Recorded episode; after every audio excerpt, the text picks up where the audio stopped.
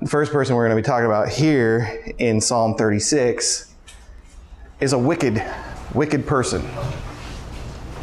It's giving us a description of a wicked man. So, what you guys, as we talked about yesterday, were before you came to Jesus. Or if you haven't come to Jesus, are currently now. and so, we're gonna we're gonna read this in just a second, but Amen. Thank you. So, like I said, Psalm 36. And uh, I think we'll just kind of break it down as we go instead of reading the whole thing right away. So, an oracle within my heart concerning the transgression of the wicked person. Some of you guys probably have a different translation, which totally fine.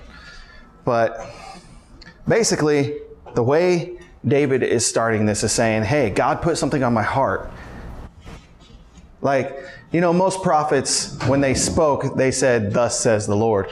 Well, this is slightly different because while God is speaking to him, it's not like direct word from God. Although David was considered a prophet of sorts.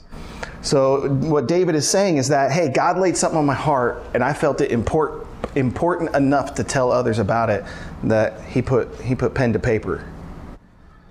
You know, and it's a, the first part of this is about the person who is wicked, the person who is sinful, the person who is unrepentant. And he's giving us a very clear and pretty harsh description. So let me go ahead. Dread of God has no effect on him, for with his flattering opinion of himself, he does not discover and hate his iniquity. The words from his mouth are malicious and deceptive he has stopped acting wisely and doing good. Even on his bed, he makes malicious plans. He sets himself on a path that is not good, and he does not reject evil. That's a pretty good description of somebody who is wicked and unrepentant, right? Because that was us, right? That was us before we came to Jesus, right? We're all kind of coming out of this. We're coming out of this being wicked we're coming out of this not caring about the words coming out of our mouths or the actions that we're taking. You know, this is describing that he had just this pride in himself. This wicked person had this pride in himself, and he had such a high view of himself that he didn't fear God, that he didn't care to even seek out the fact that he was killing himself in his sin. Now I can recognize this from my own life. Because I know, I know there was a point in my life that I decided, you know what, I want to live for myself and do my own thing while the whole time thinking I'm a believer. But living the complete opposite. You know, having fire insurance, but living like I'm already there. You know, I had my period of of going out, being stupid, you know, having sex before marriage, porn like crazy, you know, drinking, all that dumb stuff that we all know and love and are learning to hate. But this person, the person that doesn't care, this wicked person, this person that we all once were, otherwise known as being in Adam, which is like a biblical way to talk about it, being in the flesh, right? Because Adam brought death into the world when he sinned. But Jesus brings life, and we'll get to that. You know, so this guy, this person, high view of themselves, prideful, not caring what they do, what sin they commit. And it goes deeper in the fact that they don't care to even search for it, that the words of their mouths are nothing but deceit right, says that the devil is a liar all the time. Except for when he's telling on you to God, then he's telling the truth. You know, that's what that's what the devil is. He's the accuser. He's the accuser of the brethren. He doesn't accuse people who don't follow Jesus. He accuses those who follow Jesus. He accuses us. He stands in front of God day in and day out saying, Did you see what he did? Did you see what he did? Did you see what he did? Did you see what he did? Look at that, look at that, look at that, look at that.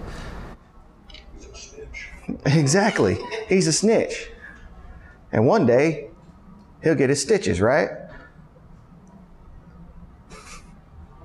You know?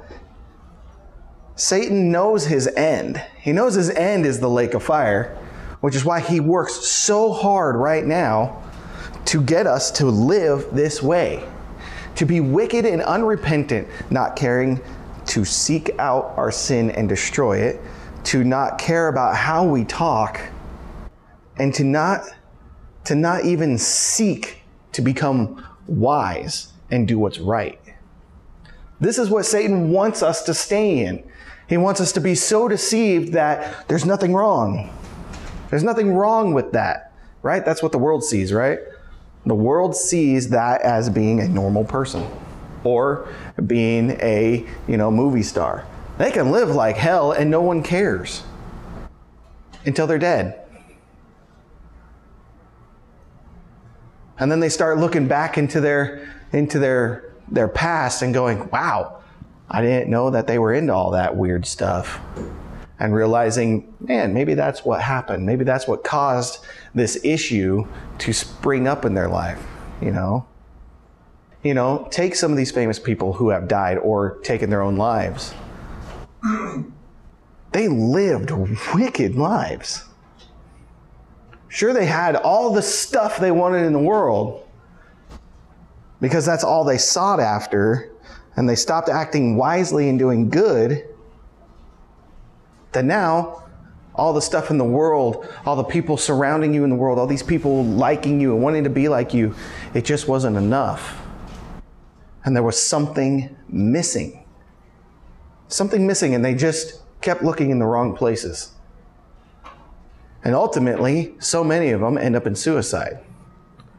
Robin Williams, Chester Bennington from Linkin Park.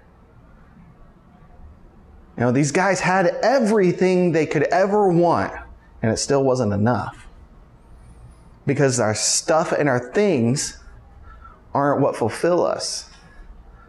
Only the love of God is what fulfills us. And David goes on in the, in the rest of the chapter and describes God and his faithful love for those who continue in faith. And I think it's, it's beautiful, so I'm just going to read it straight through. Lord, your faithful love reaches to the heavens, your faithfulness to the clouds. Your righteousness is like the highest mountains your judgments like the deepest sea. Lord, you preserve people and animals. How priceless your faithful love is, God. People take refuge in the shadow of your wings.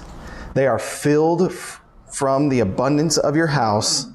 You let them drink from your f- refreshing stream. For the wellspring of life is with you. By means of your light, we see light. Spread your faithful love over those who know you, and your righteousness over the upright in heart. Do not let the foot of the arrogant come near me, or the hand of the wicked drive me away.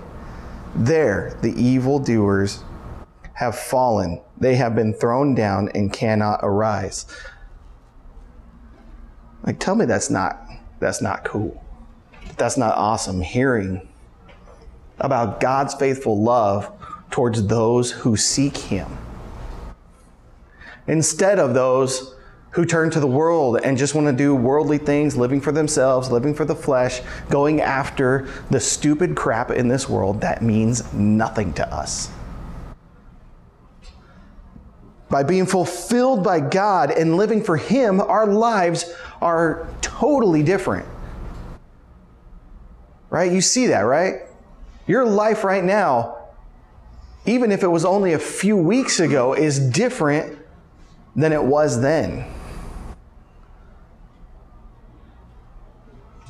Right? Because when you came into the program, everything wasn't fixed right away, right?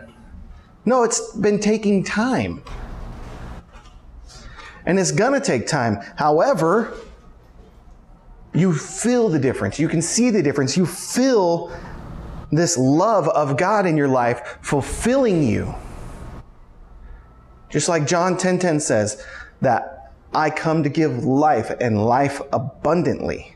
Now, that doesn't mean he's going to give you health, wealth, and everything that you've ever wanted. Because Jesus said, What? Following me is not easy. Right? Because it takes dying to self, it takes having faith. You know, because like it's like David says, that it's for those who seek after him. And if we're not seeking after God, and we're seeking after something else, there's only one God, right? Existing in three persons God the Father, God the Son, God the Holy Spirit. Hard concepts to grasp, but we see it. We see it all throughout Scripture. I mean, even after Jesus was baptized, you had God speaking, you had Jesus there in the water, and you had the dove ascending, which was a symbol of the Holy Spirit. You see the concept of the Trinity all over the place, and yet, so many people would rather live as the wicked and unrepentant. But why is that? Why do, why do so many people want to live that way? Have you ever thought about that? Have you ever thought about that? You know? And, well, yeah, okay, yeah, sin's fun. However, one of the answers, one of the main answers I've ever received of why people do not want to give their lives over to Jesus is because they don't want to live for Him. They don't want to let go of their sin. And if you're not ready to let go of your sin, then you're going to continue to live in your sin, being the wicked. The one that David says here, the evildoers have fallen. They have been thrown down and cannot rise. Right? He's saying that after death, the wicked person doesn't get to rise in the first resurrection, like we talked about yesterday. No, they get to rise to the second death, which is the lake of fire. And that's why it says they cannot rise. They can't come back from that. We have till we have this life to make the decision to follow Jesus. Right? And that's the best decision that we will ever make. And after we make that decision to follow Jesus, that decision has to be made every day. Every day, every moment, we have to choose Jesus. He's not going to force us to choose Him, but He's going to ask you to follow Him every day. He's going to ask you to die to yourself every day to, to experience God's fullness of love. We have to follow Jesus. And it's worth it, right? God's love is worth giving up ourselves for. It's counterintuitive, right? Because everything in us wants to pre- preserve self, right? Somebody walks in here with a gun, we're not always thinking about how can I help my brother? It's how am I going to stay alive? You know, there might be a select few of us who would probably step in front of somebody else and take the bullet. But not everybody, because it's counterintuitive. It's counterintuitive to put yourself in harm's way to protect somebody else. But what did Jesus do? He did exactly that, right? He took on our sin so that we could be set free. He took the bullet. And then he got out of the grave and said, Now what? You can't throw anything else at me.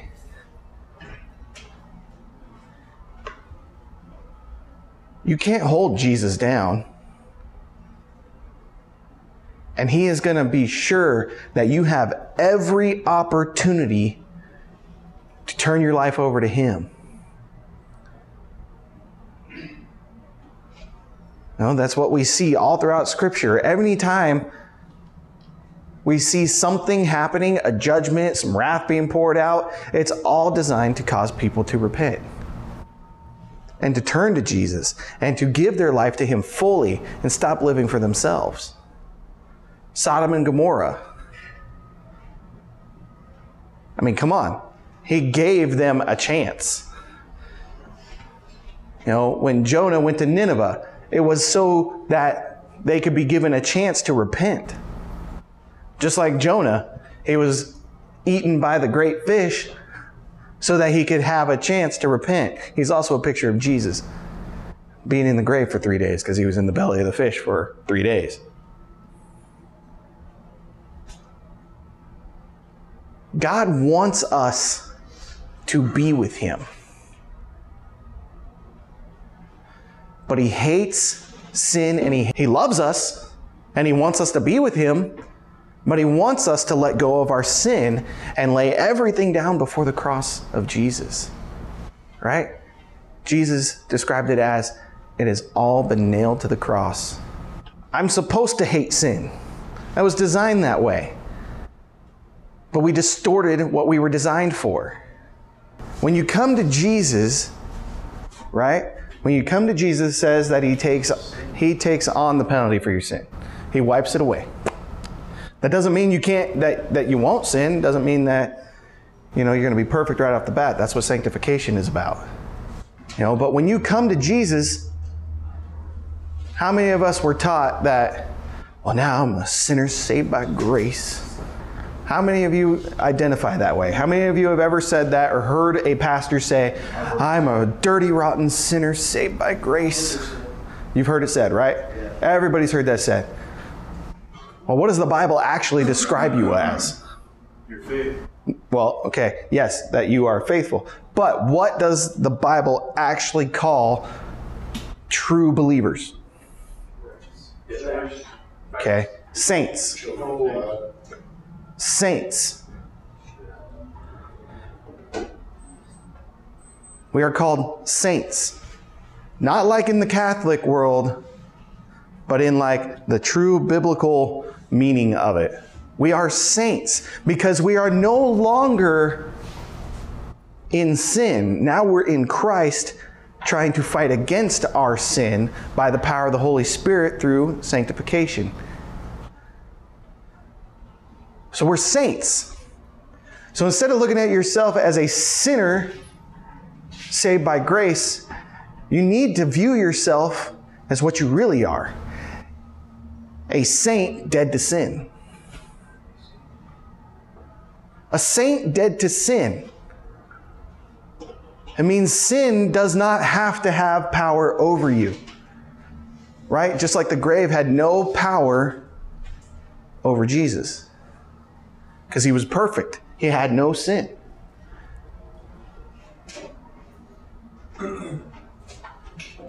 The power that raised Jesus from the grave is what comes into our lives when we give our lives to Jesus. We have that same power, the same Holy Spirit. We can stand in our true identity as saints dead to sin, children of God, blood bought by the Savior of all. And we can look at sin in the face and say, I don't need you anymore. I don't have to live by your rules anymore. We can look at the world and say, I am not of you anymore. I don't care if you kill me. I don't care if you torture me. I'm going to live for my Lord and my God, Jesus, no matter what. That is what our life is supposed to be like after we come to Jesus. And we lay down our lives and take up His life. You're not accepting Jesus into your heart. You're giving your life to Him so that He can live it for you. Right? We confess with our mouth that Jesus is Lord and believe in our heart that God raised Him from the dead.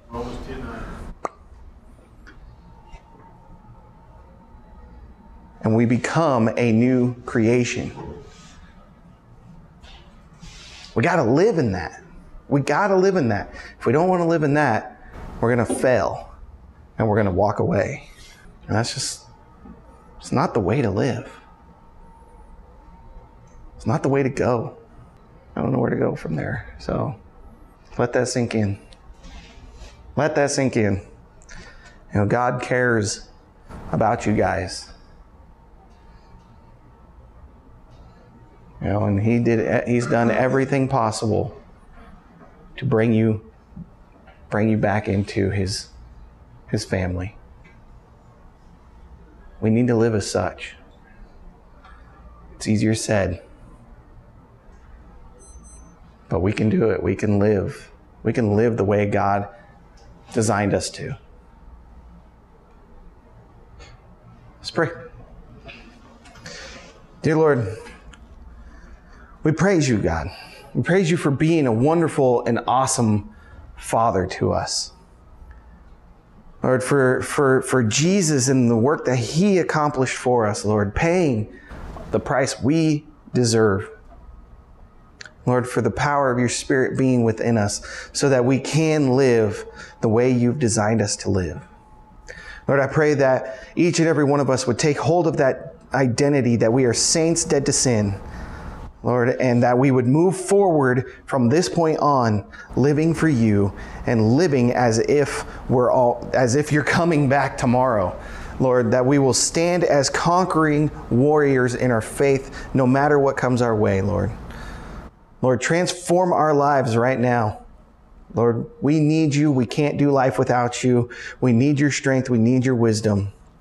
Lord, would you speak into our hearts and to our minds?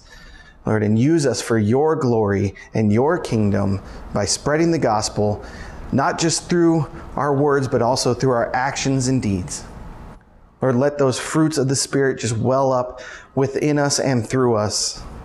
Lord, we praise you. We give you our lives and we give you everything else. Lord, it's all yours anyway. In your name we pray. Amen. All right, guys, have a good evening.